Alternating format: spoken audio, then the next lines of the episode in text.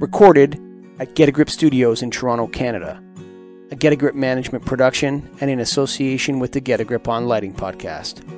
Financially supported by the National Association of Innovative Lighting Distributors and presented by the National Lighting Bureau, the Illuminating Engineering Society, and the International Dark Sky Association. Added to the IES's 2021 Progress Report. This is Starving for Darkness, a podcast. This episode of Starving for Darkness is brought to you by Evluma. If you're serious about contributing to the reduction of light pollution, go to evluma.com, hover over products, and click on Dark Sky Friendly Lighting. Both the OmniMax and AreaMax lights are International Dark Sky Association certified. The warmer color temperatures of the OmniMax reduce the more easily scattered blue wavelengths, which contribute to glare and sky glow. With AreaMax lights, you get full cutoff, which also means no uplight and a significantly reduced contribution to sky glow. And all of Evluma's outdoor lighting product lines come with dimmable drivers for even more control. If your customer is looking for dark sky friendly fixtures with energy savings while still meeting the demands of decorative lighting, look no further than Evluma. Evluma, illuminating the pursuit of dark skies. Hello, listeners and darkness lovers. Welcome to another episode of Starving for Darkness. Today, I'm so excited to have Gail Walker on the show. Gail, uh, Gail is the founder and president of Nantucket Lights, an all volunteer citizen advocacy group recently formed to combat the growing light pollution on Nantucket, a beloved island off of the coast of Massachusetts. Gail, welcome to the show. It's such a pleasure to have you. We start every episode with the same request. Would you please tell us about a dark sky experience that left you with a feeling of awe? Sure. Um, well, good morning, Jane. Good so morning. nice to see you. Yeah. Um, and it's such a pleasure to be here. I'm so honored to be invited to your podcast, um, an award-winning podcast, I might mention. Uh, Thank congratulations on your recent Thank award you. from the Thank you so Dark. Sky Association. Um, Thank you. so I've had a lot of dark sky experiences, but I would say the one that was most awesome uh, was probably when we were living in Egypt and uh, I took the kids camping into the western desert of Egypt. Um, we were over living in Egypt uh, while my husband was a foreign correspondent for the Washington Post, and to escape the sort of the big city, um, we would go out into the desert with a desert survivalist guide, and we were away from all lights. I mean, I've never been so remote. Um, think of the desert you saw in The English Patient, if you saw that movie. Oh, I love that movie. So it was it was just incredible, and I, I just had never seen this dark sky like that. So that that was the most awesome, and it was also awesome because my children were like three and five at the Mhm. time, and so they gained an appreciation of the dark sky too. That's amazing. And I was just on your Facebook page for Nantucket Lights this morning. Um, I think it, what is it, at ACK Lights, A-C-K Lights? Is that the Yes, handle for ACK Facebook? is the ACK is the airport symbol or acronym for Nantucket, so we call it ACK for short. I Um, see. so it's at ACK Lights, ACK Lights. Lights, Lights. correct? Lights. Perfect. Yes. Yes. Yes. And I saw there was a book that you were amplifying, which I think was called Stargazer, and it was encouraging kids to look out the window and see this infinite portal. And I, you know, I think that's it's one of the losses that I think is larger than we even realize that when we don't offer this infinity, this moment of exis existential understanding to small little humans, that it's we're robbing them of that expansion, of that possible knowing, and also knowing what we don't know. So, what was it like seeing your kids react to that night sky? Well, um, it, it was just a joy. I mean, because you you see it through their eyes, um, and to see them in awe, I just felt like a good mother. um, and, and that book, I have to say, I immediately bought it for my uh, granddaughter who was born just seven weeks ago, and so I I read it to her at every opportunity I get, even though of course she doesn't understand it right now. But mm-hmm. I, I, couldn't agree with you more. I mean, you got to start um, educating the kids now and getting them on board with this uh, need to preserve our dark skies, or we're going to lose it. Yeah. So I was reviewing your career, and your career is quite uh, colorful in terms of the work that you've done and where you've done it in the world. Um, and so, how did you? So you are a former litigator for the U.S. Department of Justice. How did you begin your work in light pollution? Um, so I retired in 2015 from the Department of Justice and was spending more and more time in the village on Nantucket, where we have a summer home. I'd been going up there for, I think it's 36 years now, but mm-hmm. had only been able to stay a week or two weeks at a time because of limited vacation. And so when I retired, I started spending more time there and decided to um, get involved with the civic association of the little village that where our house is. And when I became on the board of that, light issues, light pollution issues started arising. I mean, um, people in the community were asking the Civic Association, can't you please do something about this? And I was a, you know, eager beaver new board member and said, I'll take it on. And um, mm-hmm. I really hadn't done anything with light pollution up until that point. And um, I didn't even know that Nantucket had a dark sky ordinance. Um, but mm-hmm. you know, looking into things on behalf of the community, I found that out, and just started working with the people of that small community um, on what we called our dark sky initiative. We added information to our website, and we started. I started giving um, presentations about it at our civic association meetings and interfacing with the town to help with streetlights that were shining in um, people's bedrooms. Um, and that's been going, that, that started around 2016. And so I was working on light pollution issues just very hyper locally on Nantucket for, for all these years. And then um, uh, late last year, um, the Nantucket Civic League found out about the work I was doing in Sconset, asked me to help them coordinate a public forum on light pollution for the whole island because mm. um, other um, neighborhoods were complaining about as well. So I organized that for them, and, and, that was held in March of this year. And then the reaction to that was just so positive, um, and it was just clear that there was broad support for doing more to reduce light pollution on the island across the island so I was encouraged to expand my efforts beyond the village where I'd been working to the whole island. And um, and so I did. Um, and so I only formed Nantucket Lights this June. It's, it's a, a baby wow. organization. Wow. I actually, in all this time working with you, um, and listeners, just so you know, so Gail, I think you've called me like three separate times for three separate reasons. Um, because the company that I work for, Spec Lines, we actually are based in Sandwich, Massachusetts. Um, and we've done much of the exterior lighting in New England um, for the past 30 years. And so um, it happens to be that not only do I work as a dark sky advocate, but I also work in the lighting industry. And um, that's an interesting thing to be in the lighting industry and advocating for darkness um, all the time. I, I feel like I have to wear multiple hats, but my answer mm-hmm. for any of the conflict is that we need advocates everywhere. Um, and so i am very happy to bring this message from within the lighting industry. Um, but so it's just funny to have you on the show because we've also been working quite closely on several different projects in Nantucket. Um, and so I don't normally even bring in that aspect of my work to the show. Um, but just listeners, so you know, we have um, actually been working together and it's been really nice because I really believe that Nantucket stands a chance to actually be a leader. Um, as an island off the coast, you have a smaller population to leverage into an idea.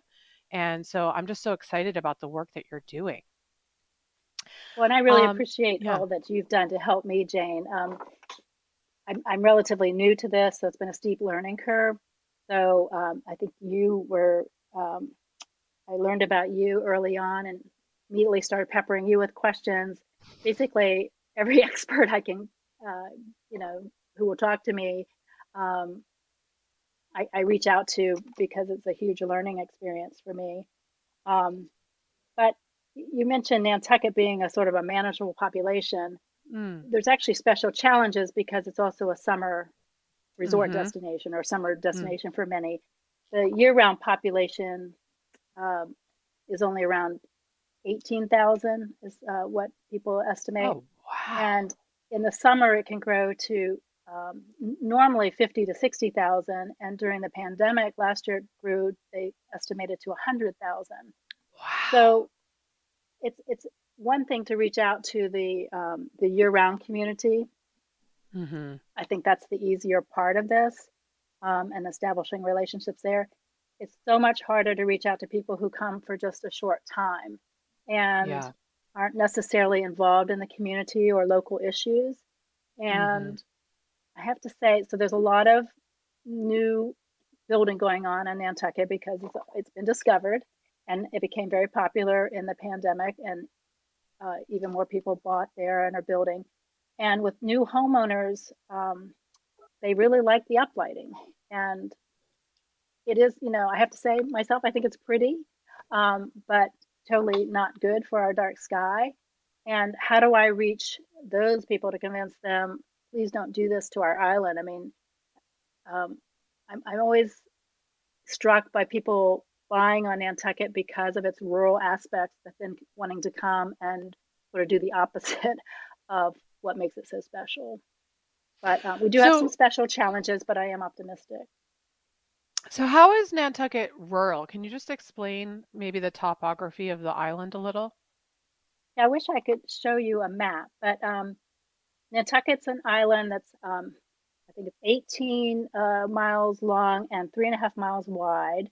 Mm. Um, and there's only, there's one uh, t- town, Nantucket Town is the commercial town center, and then there are a lot then everybody else is scattered around the island there's a few concentrated uh, residential areas like the village where we have our house which is um, Sconset. Um, people local people call it Sconset. And then there's Madaket and Wauwinet. There's a few established other areas, but mainly they're scattered around. Um, but the one thing that makes it really rural is um, it's 40% um, conservation land now. So it will never be built wow. on. So you have huge areas in the interior um, where where there will be no building on. So it makes it feel very rural.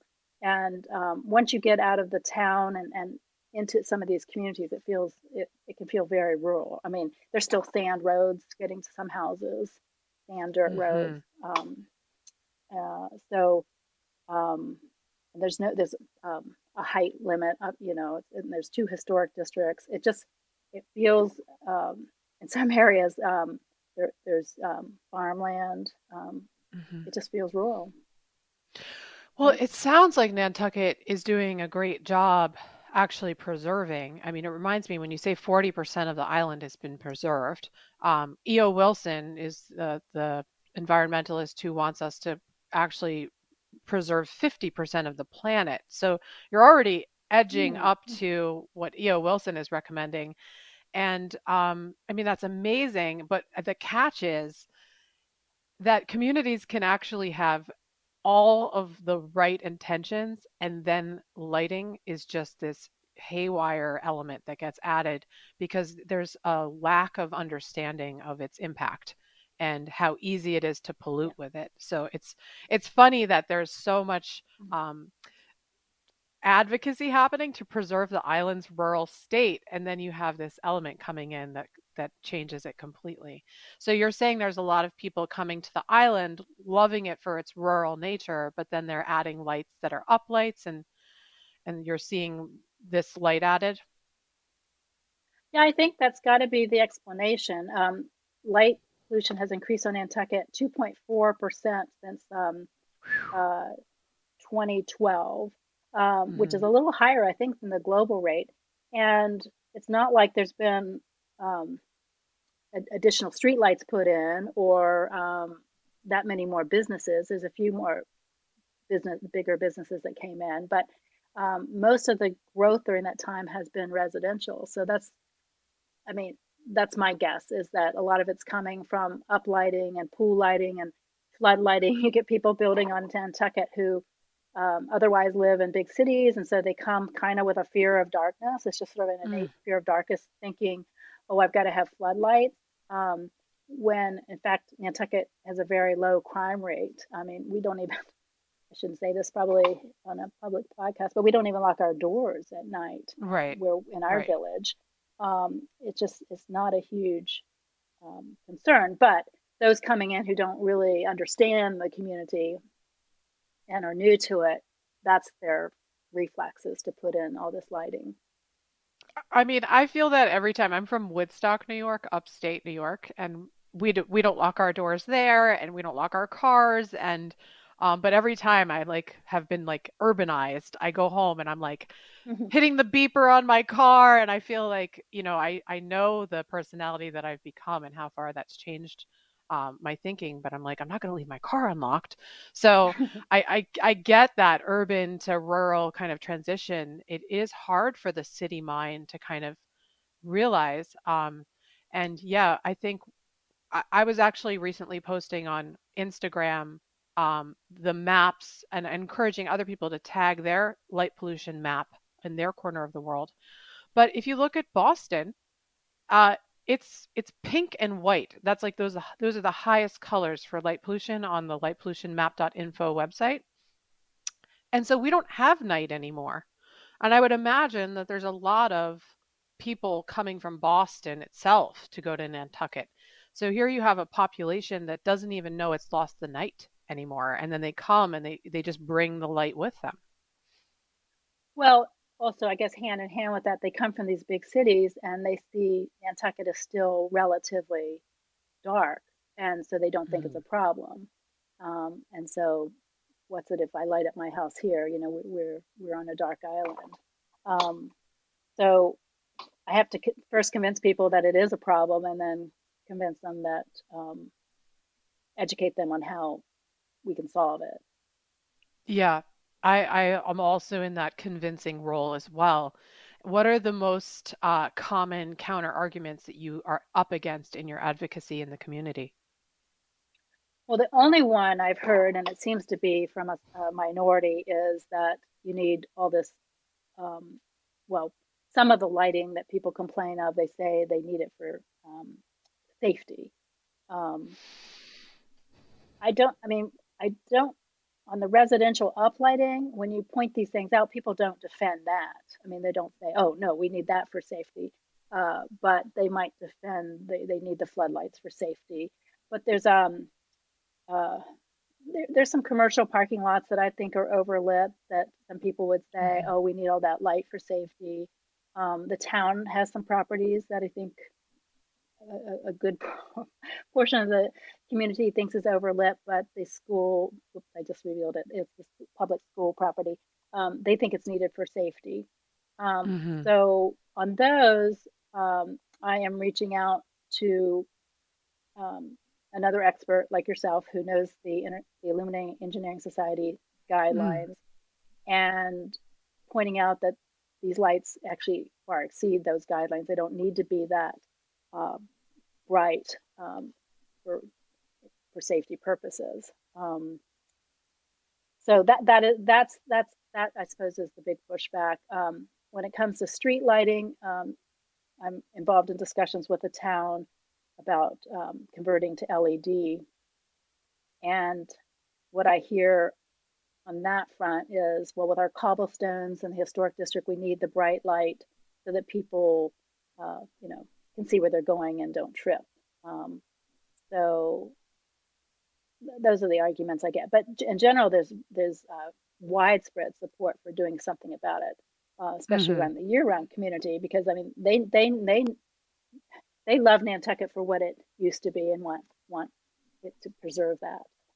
Um, so um, I don't I really don't get too much pushback. There's widespread support. That's wonderful. Yeah, I think that's why you have an opportunity at your fingertips here. Um, and I, I uh, was on your website today. It's so thorough, and um, you've done a great Oh, job. thanks.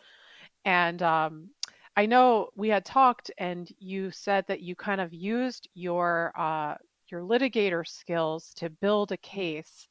Um, so can you talk about how you've been building this case in Nantucket um, to to to really harness the, positive support you're getting? Because I really believe that because you're an island, um, that you stand a chance to actually be a leader and and make headway in the East Coast. Because if anyone wants to look for themselves, you can go to lightpollutionmap.info.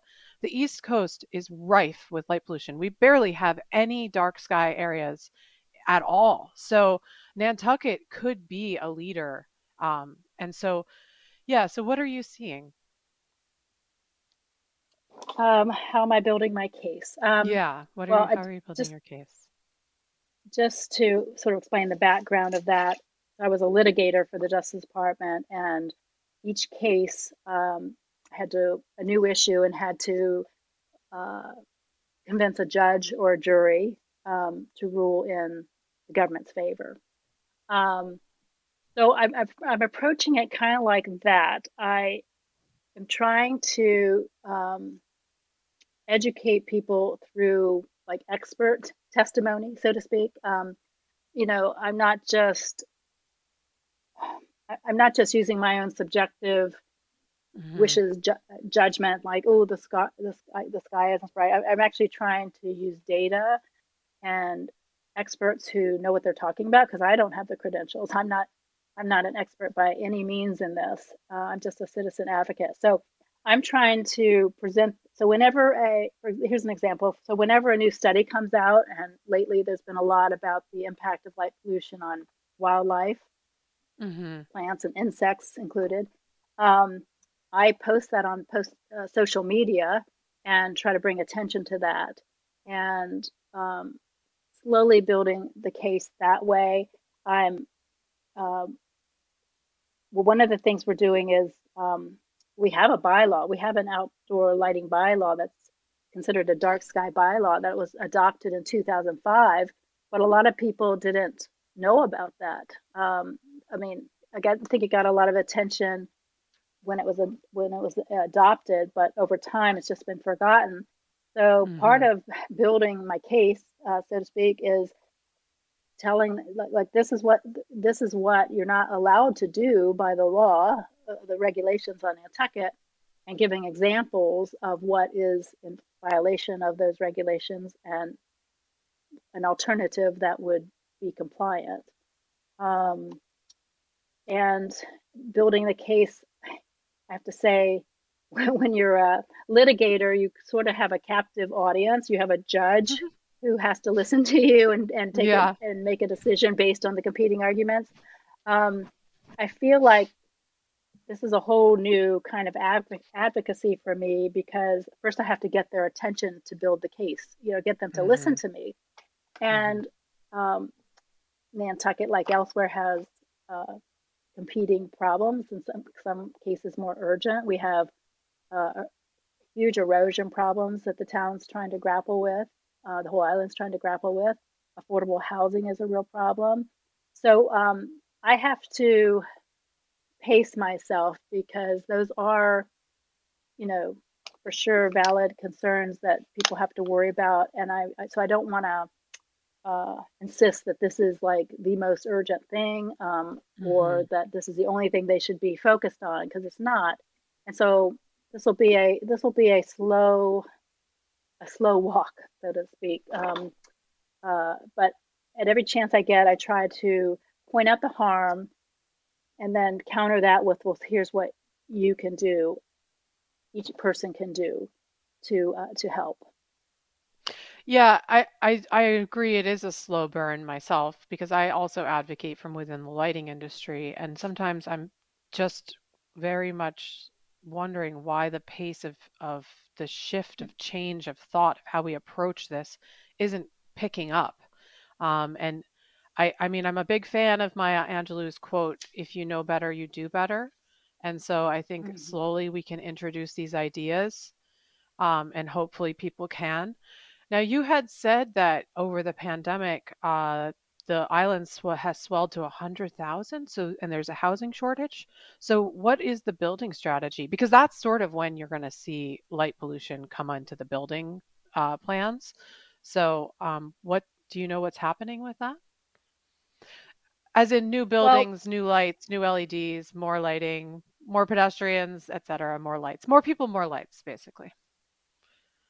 More people, more lights. Um, so we do have this outdoor lighting bylaw, and mm. the new building should be complying with it. So to address, to sort of capture or to prevent the problems before they start, uh, one thing we're going to be doing is working with um, educating the architects and the landscape designers and the home builders, the tradesmen.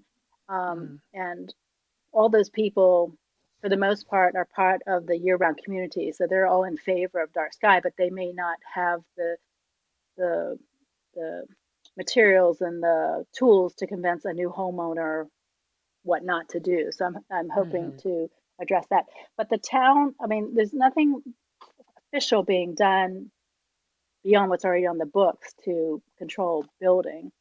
Um, it's uh, what's happening is there aren't that many open lots that are buildable, but very wealthy folks are coming in and buying, you know, maybe older houses, tearing them down and renovating them or adding on to them. And um, that, in part, is what's probably contributing to the affordable housing problem. So it's connected. Um, but um, yeah, there's this. Unfortunately, there's going to be more building and more lights that go along with it. But we hope to convince people to do it in an environmentally responsible way. Um, and I have to say, like Nantucket, they they they need this. Um, they get a lot from property taxes from these new homes, and that's mm-hmm. what helps pay for the roads right. and the schools and you know all the infrastructure, the Department of Public Works and all that. So it's a balance you have to you have to reach, you know. Um, so I can't say we, we're not gonna we couldn't possibly oppose all new building. That would that would never get us anywhere. So what we're doing is like okay, build, but then light it responsibly. Right. Right. And I saw you posted the five steps for responsible lighting that the IDA and the IES converted um, con, uh, collaborated on. Um, and so, um, can you talk a little bit more about some of the projects that you're working on um, currently? And I, I, will say I really enjoy your your approach, which is that it's uh, crowdsourced. You are actually getting community feedback, which is a great way to engage and then direct your efforts with more oomph. So, can you talk about some of the projects you're working on? Sure. Um, so, uh, well, on the residential level, what we did was um, our very first initiative was to create um, and publish a guide for responsible outdoor lighting for residences that's specific to Nantucket. So, like, it's that's why I felt like you have to be hyper local and uh, to appeal to people. Um, and I included information about these five principles that were adopted mm-hmm. by IES and IDA, but also the uh, Nantucket uh, bylaw that I need mm-hmm. to mm. educate people about. So anyway, we, we're distributing those all over the island uh, in collaboration with the Nantucket Civic League, um, trying to get them out through all the civic organizations that um, make up that league. Um, and also, I think we got about 12 um, shops around the island to agree to uh, be a pickup point for them. And so we posted mm. that on our website. Oh, wow. So then to get beyond, so that was sort of tackling the residential, first steps in tackling the residential lighting. And then I wanted to find out, well, where, what do people think are the worst um, sources of pollution that are non residential? So I did a little poll, asked for feedback on Facebook. There's uh, Nantucket has a uh, Nantucket Year Round Community Group on Facebook, which has about 8,000 people um, in it. That's the way they communicate with each other. I love it. Um, you always know what's going mm-hmm. on if you're part of that group. And it's not yeah. political, it's very local, um, the way Facebook was probably envisioned originally. Anyway, I asked for feedback and um, got a lot of responses on Facebook and, and through email uh, and what they thought. And what we're doing is tackling the ones that were, were had the most were most frequently mentioned. And mm-hmm. I already mentioned mm-hmm. the public schools, so I, I, that's out the bag. But that public school, the the public school complex came in way ahead of uh, anybody else. And mm-hmm. on that one, we have um, uh, asked a uh, independent outdoor lighting expert from Cambridge to come over and assess those lights and to take measurements uh, because um, the Nantucket bylaw incorporates by reference the IES guidelines, mm-hmm. um, and they mm-hmm. it actually incorporates. It says it can't exceed like the minimum. They want to be on the lower end of the range recommended by IES. And I didn't know how to take those measurements. I couldn't tell just by mm-hmm. looking at them if they exceeded it. This is going back to my collecting data, like objective data, to help build the case.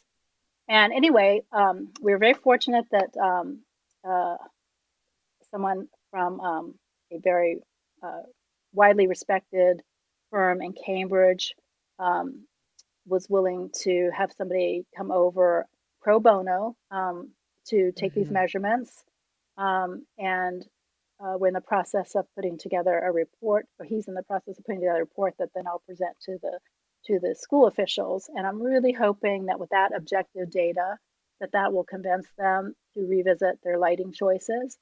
Um, mm-hmm. Because as you know, um, IES sets these standards that are widely accepted um, as safety standards. And I think, really, I really think the school officials thought they were complying with them, um, but just um, weren't for you know they probably didn't have the uh, the the meter that you need to to measure and so forth. They didn't have an expert guiding them. I'm guessing. So that's one project. Um, another one is um, I, I, feel like I shouldn't name names because um, no pressure to name names. Business yeah. yet. Yeah. So uh, another uh, business on the island what came in second place with a lot of complaints. So um, that's the one I've been in touch with you about. As it turned yep. out, Spec Lines was the one um, that um, I guess sourced the, the lights that are there yes. now.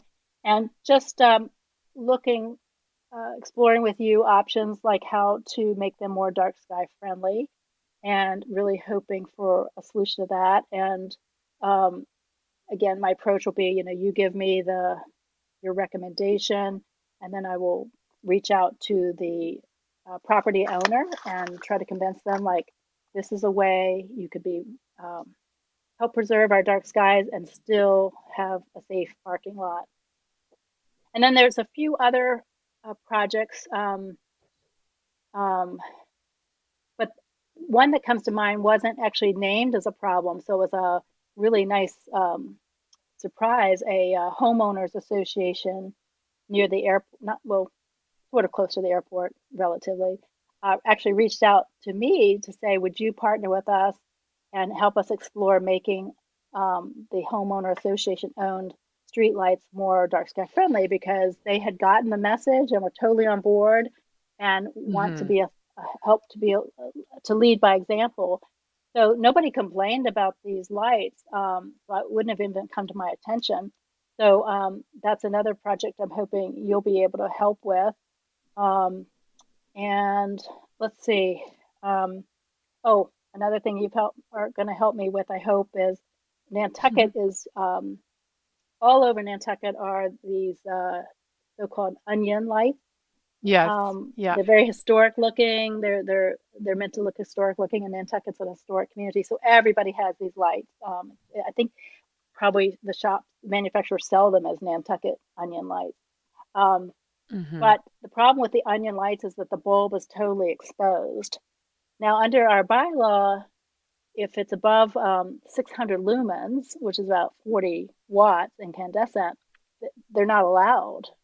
But it's going to be really hard to convince people to um, get different fixtures or to necessarily change um, their light bulb to that low. So I had reached out to you and said, "Is there some is there some bigger solution that we could offer them. And I'm hoping you'll help me with that.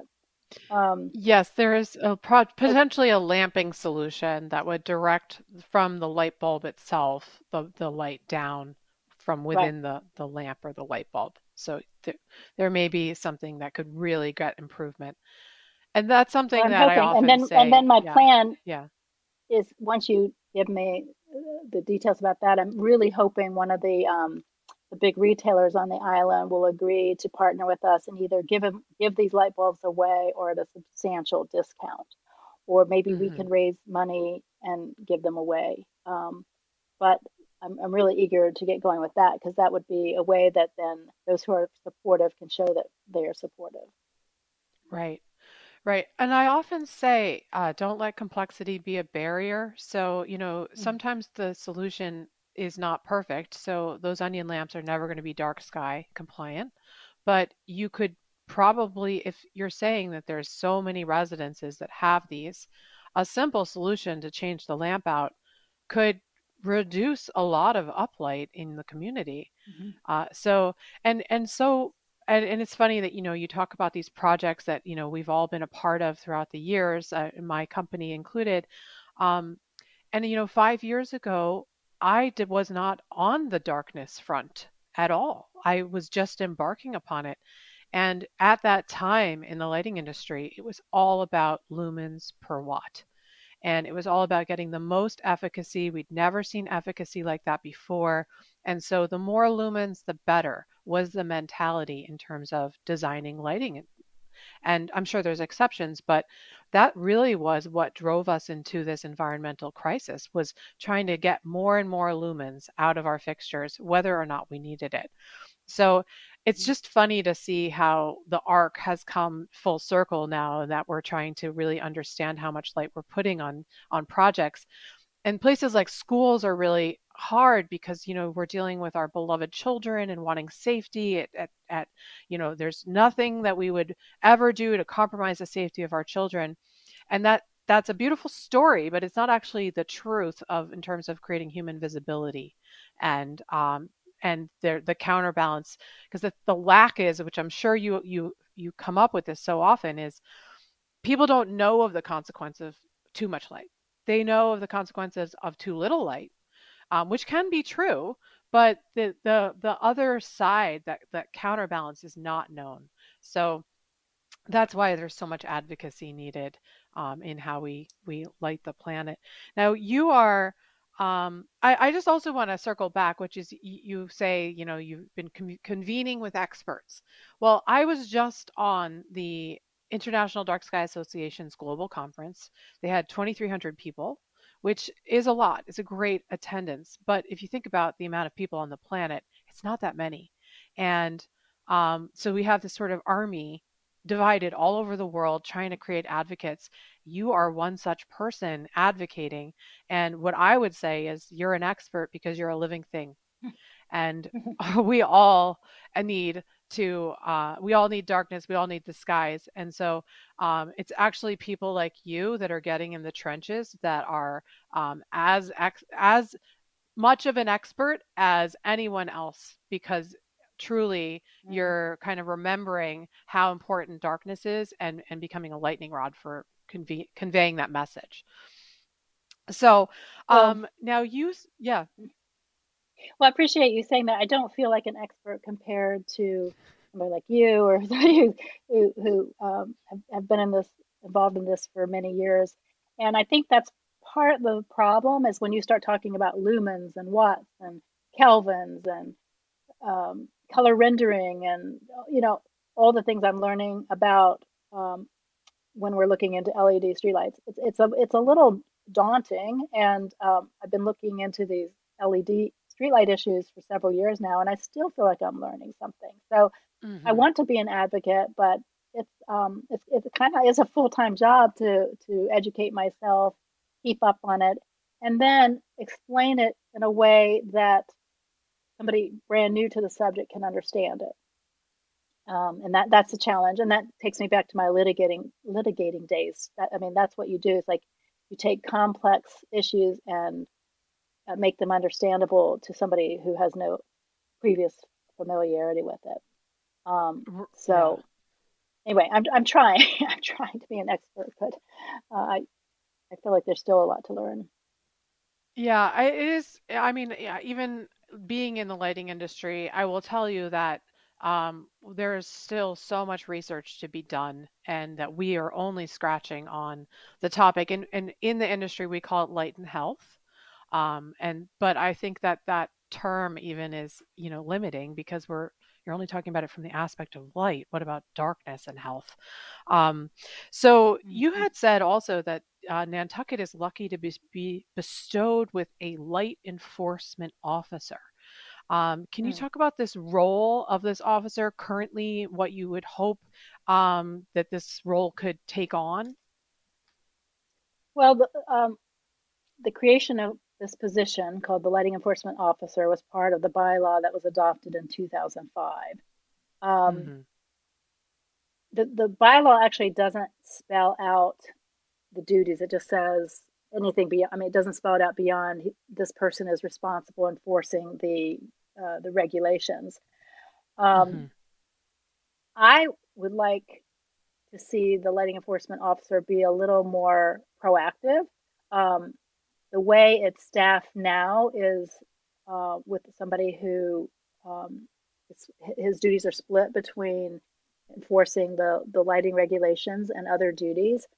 And hmm um, they, uh, the enforcement is what they call complaint based. It's, he doesn't go out and, you know, patrol areas looking for a violation.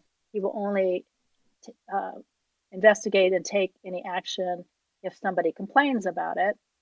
Um, and of course, if people don't know what the restrictions are, how are they going to know to complain about it? And a lot of people didn't even know we had one. So, uh, a lighting enforcement officer, that is. So, um, our, our first step, just minimal step, is we are asking people to educate themselves about the bylaw, comply with it themselves, educate their neighbors about it, and then as a last resort, report to the lighting enforcement officer. Um, I would hmm actually rather there be voluntary compliance because um, this guy who holds this position, he has so many other duties. He he can't possibly uh, spend his you know all this time enforcing it. Um, hmm but I, I think I think I would I think that's one thing we're going to talk to the town about is seeing if this could be um, uh, a dedicated position so that the, the job is just enforcing the light lighting re- restrictions and not split with his other duties. And be more proactive you know go out at night and patrol and look for violations. And um, one thing about the bylaw that it's, hard for people necessarily to know if there's a violation is they talk in terms of foot candles well not Mm-hmm. everybody has a Mm-hmm. foot candle meter Um, I certainly Mm-hmm. don't. So like you can guess, you know, like that kind of looks bright, but until you wouldn't know the objective measurement, only he could, and he that would be taken at night when the lights are on. Um, so anyway, I'm encouraging people to report suspected violations and take pictures so that, you know, at least the picture can indicate some level whether there's a violation or not. Um, and hopefully get them more involved. And I'm also encouraging the town to come up with an easier way to report violations by somewhere on, on the their website having a um, um, right now they have a portal for making a service request to the Department of Public Works. So I would like there to be a portal for reporting a suspected lighting violation so that um, they get it goes into some database and there's some tracking and there could be an annual report at the every year hmm to say, okay, there were this many complaints, we did this many investigations, and we found this many violations, we issued this many fines. But of course, that hmm adds to the um, the burden on this this um, this guy who has to do all these other duties. So um, I think it's great that we have a lighting enforcement officer, but I don't necessarily think that's going to solve our problems. Um, we I have to create. Uh, I have to um, prompt a, a shift in the culture so that they're just people want to hmm comply, comply voluntarily. And for that matter, I want them to go beyond what the bylaw now says because that is outdated. Um, it's not even consistent with the IDA's model lighting ordinance uh, that they adopted in mm 2011. and so we're going to need to to revise it, but I want to revise it in a way that people on their own can figure out how to comply with it themselves and hopefully encourage people just to do the right thing.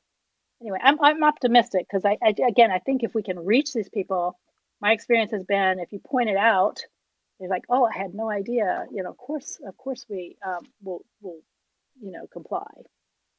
Um, mm-hmm.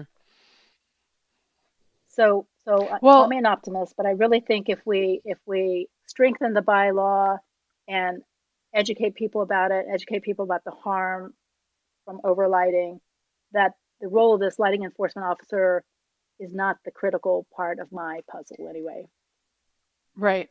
Well, what I hear is a puzzle that you're putting together piece by piece, and I, I, I hear, mm-hmm. I see you building the case in with like a, a system that's built on a strong foundation piece by piece. And maybe it's not the fastest process, but I mm, see yeah. that. And that's why I feel like you have really key pieces.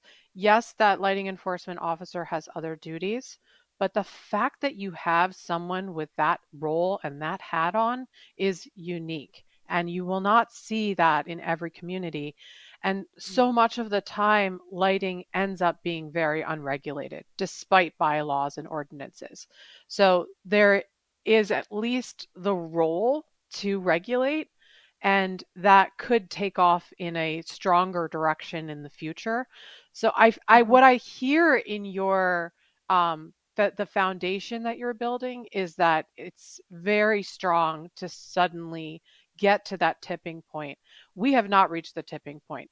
I do so much grassroots education. I did some with you. We we worked with students um, to try and talk about light pollution, and I witnessed so many aha moments. And so I'm sure you sort of do too, where people are like, "Oh, there is a an, a problem on the other side of too much light. That it it does have consequence." So mm-hmm. I, I mm-hmm. see that you're building that case very strongly in your in in and it's only been like four or five months since you've you know made it official. Right. Well, another part of the puzzle that I'm going to work on is I really want to get the school kids involved. Um, mm. Because you do see those aha moments, especially the kids. The kids get it quicker somehow. Um, so um, we're actually thinking of asking um, I don't know quite how to choose the person, but for there to be a student representative on our steering committee to give that perspective, um, get them involved. I, I, think maybe we'll do a, um, like an art contest or something um, with the younger kids and use that as part of our advertisement.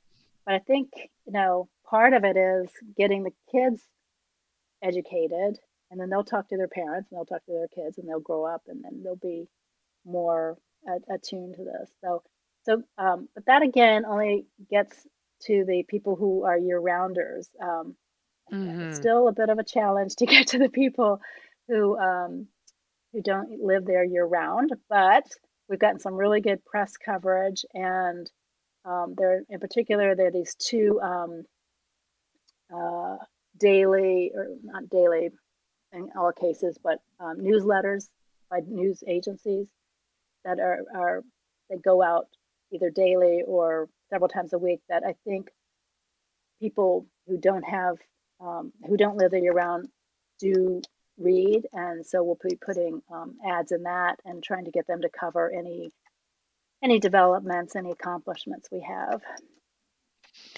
Yeah, it's it is so nice to be able to amplify that work and get it out, um, just to get people to see and feel what you're doing. Um, and so I, I wanted to ask now, Nantucket, you said is a three on the Bortle scale, Um, three or or three or four? It's Yeah. yeah. Um, and for an island that size, that's so rural, it's too high, to be honest. Um, It should be and lower. but Yeah, it should be lower. yeah, but I think more of the fear is is the trajectory because you're a three or four now, but if things keep going, uh, in sort of this blind building with no understanding of the impact of light, it could be, you know, five, which would be way too high for for an island. And so you are um, in pursuit of making Nantucket a dark skies community. How is that going? Mm. Well, um, funny you should mention it because just yesterday I paid the um, the application fee to actually get the process rolling, and um, that's two hundred fifty dollars. Um, and it's a two to three year process, as you know. Um, but I feel like I've I laid the, enough groundwork that we can now um, start the process. And uh, in part, it's because we started a GoFundMe campaign and mm-hmm. have enough uh, contributions to buy a sky quality meter so we can start the um, yes. uh, sky quality monitoring program that they require as part of that. And and I again mm-hmm. hope maybe to enlist some students to help with that. Um, so we're at the very beginning stages but um, I'm kind of excited that we are now in the in the in the loop and getting IDA's help because um, they provide you a roadmap basically of how to protect your dark skies and it'll be great to have their their guidance and the guidance of everybody in the advocacy network but one of the big challenges is going to be um, revising the the bylaws um, to make it uh, stronger and consistent with what the requirements are of that program and mm. nantucket has um, kind of a different way of of governance. Um, all bylaws, regulations are adopted at an annual town meeting. And there's this whole process. You have to submit your proposed language by November of the uh, preceding the spring town meeting. Mm. It has to go through all kinds of committees and boards, and you have to, you basically have to then go around the whole island lobbying for people to vote for it.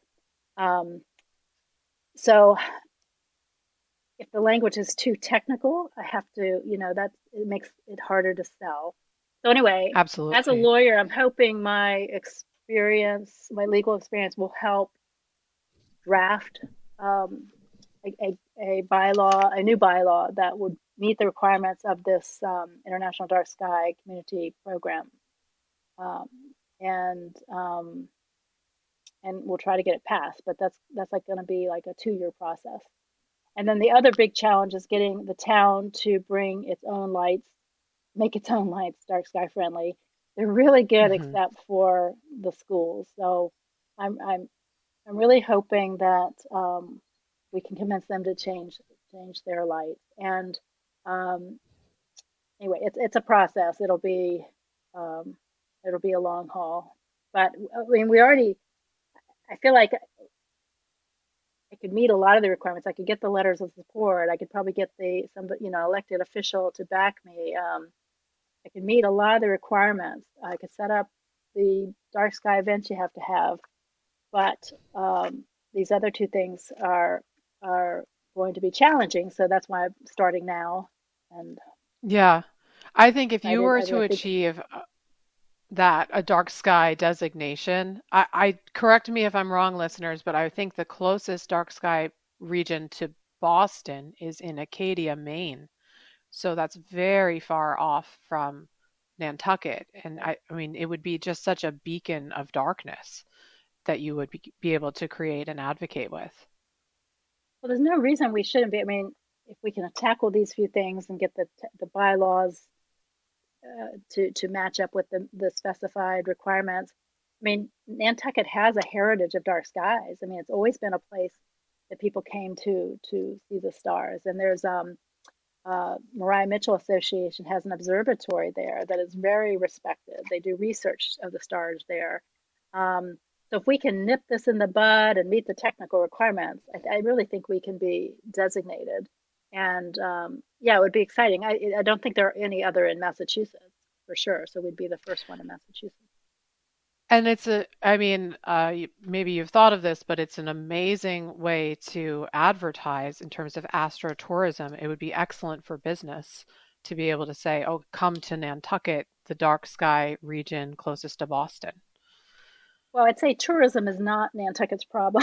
we get we oh. have a huge uh, tourism here, but That's it would true. be nice that people would come more for the stars and the partying. Um, although, right. you know, it's the you, you, have to have the balance. I mean, you know, you have to have these summer uh, tourist dollars to pay again for, you know, help pay for the infrastructure and stuff. So it has to be a balance. But I, I do think we can have both. It can be, you know, a place with great restaurants and great festivals, but we can also have dark, great dark skies. So, so I'm going to change things up a little bit, but you also, uh, we have something in common, which is that we've both lived in India. And you did some oh. amazing oh. work in India. Um, you coordinated a multifaceted and unprecedented campaign to educate people about HIV and AIDS. So, how did that advocacy help hmm. you here and now in Nantucket? Well, that was a much, I would say, ambitious undertaking in a developing country. So I kind of feel like if I can mm-hmm. do something of that magnitude there, I should be able to do it on Nantucket. But um, you know, advocacy is advocacy. I mean, it's persuading people to support something you believe in and trust you with their money to make changes.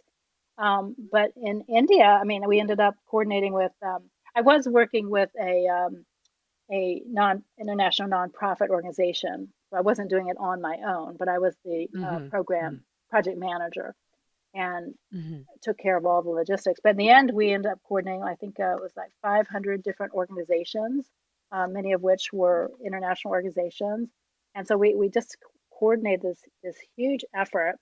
And I would say, I mean, the same skills that made that a success should apply here. You know, just um, you know, build your case, make a good case for why you um, what you want to do and why you need somebody's support. Have clear, you know, uh, ways that people can help. Be, you know, super organized, persistent. um, don't take no for an answer, um, and just you know, dedicate yourself to it. And that was um, that took. Um, I think that ended up taking three years of my life. Uh, we were there for four years, so three years. And um, I think this one's this project is going to be as long or longer. So mm-hmm. I hope I can apply some of what I learned there. Um, and again, if I can make the trains run on time in a developing country, surely I can invent Nantucketers to uh, use less light. It just seems like it just it, it's more. It should be more manageable, even though it feels daunting at the moment. It should be mm-hmm. manageable. Mm-hmm. Well, I was thinking for you that this podcast actually might be a great way to explain what you're doing in one fell swoop for people on Nantucket to help actually advocate. So here we are. Is there anything you want anyone from Nantucket to know um, from this podcast? Well, we would love everybody who wants to uh, preserve Nantucket dark skies to to join our uh, mailing list for starters, because mm. the hmm. more supporters we have, the more uh, our elected officials will listen to us, and I think the more impact we will have. Um, we obviously uh, things any campaign like this takes money, and uh, we could use donations. We have a GoFundMe campaign started. Um, it's called Help Preserve Nantucket Starry Night. And mm-hmm. uh, the more money, more donations we get, the more we can do. Um, so far, we have enough to buy the, the sky quality meters. Um, I think we have enough to start maybe a bumper sticker campaign, which I think would be cool. Oh, great. Um, uh, we have enough to to pay uh, uh, for um, maybe some public service announcements. Um, but mainly, I want people who come to Nantucket to just sort of join me in educating themselves, turning down their own lights, making sure their own lights are dark sky friendly, turning them off as much as possible, and having a friendly chat with their their neighbors. Um, that's what really worked in the village of Sconset, where I said I've been working for the last mm. four or five years on this issue. It's just neighbor to neighbor, um, and bringing about a culture change where everybody wants to protect our dark skies and values our dark skies and just um, you know just helping me educate. That's what i would like. And mm-hmm. um, letting our elected officials know that this is important to them. Um, so that's what i would like them to know. And i hope this reaches well, a lot of people who come in the summer who otherwise i might not be able to reach I, yeah, I think it's a great way to have this burst of info come to people about the work that you're doing. And I think what you are doing is not only important in this case of Nantucket, but that you can also emerge as a model um, for how you did this grassroots advocacy and how you built it up. So I'm just appreciative for what you're doing in terms of leading the way of this grassroots advocacy. Um, so thank you so much. And I'm just looking forward to knowing you in this uh, sphere and working with you more. So thank you so much for coming on the show today. Thank you, Jane. And let me just end by saying if I can do it, anybody can do it. I started out without any knowledge. Um, you just have to have the passion and the, the time uh, commitment to it. But I hope other people do take this back and do something in their own communities. That would be that would be wonderful. I hope so too. Thank you so much. Thanks, Jane. Look no further for dark sky friendly products than Evluma. Since its first product launch, Evluma has carried one or more International Dark Sky Association certified models. If your customer cares about light pollution, suggest the OmniMax with shielding or the AreaMax with full cutoff to reduce uplight and glare. Evluma, illuminating the pursuit of darkness.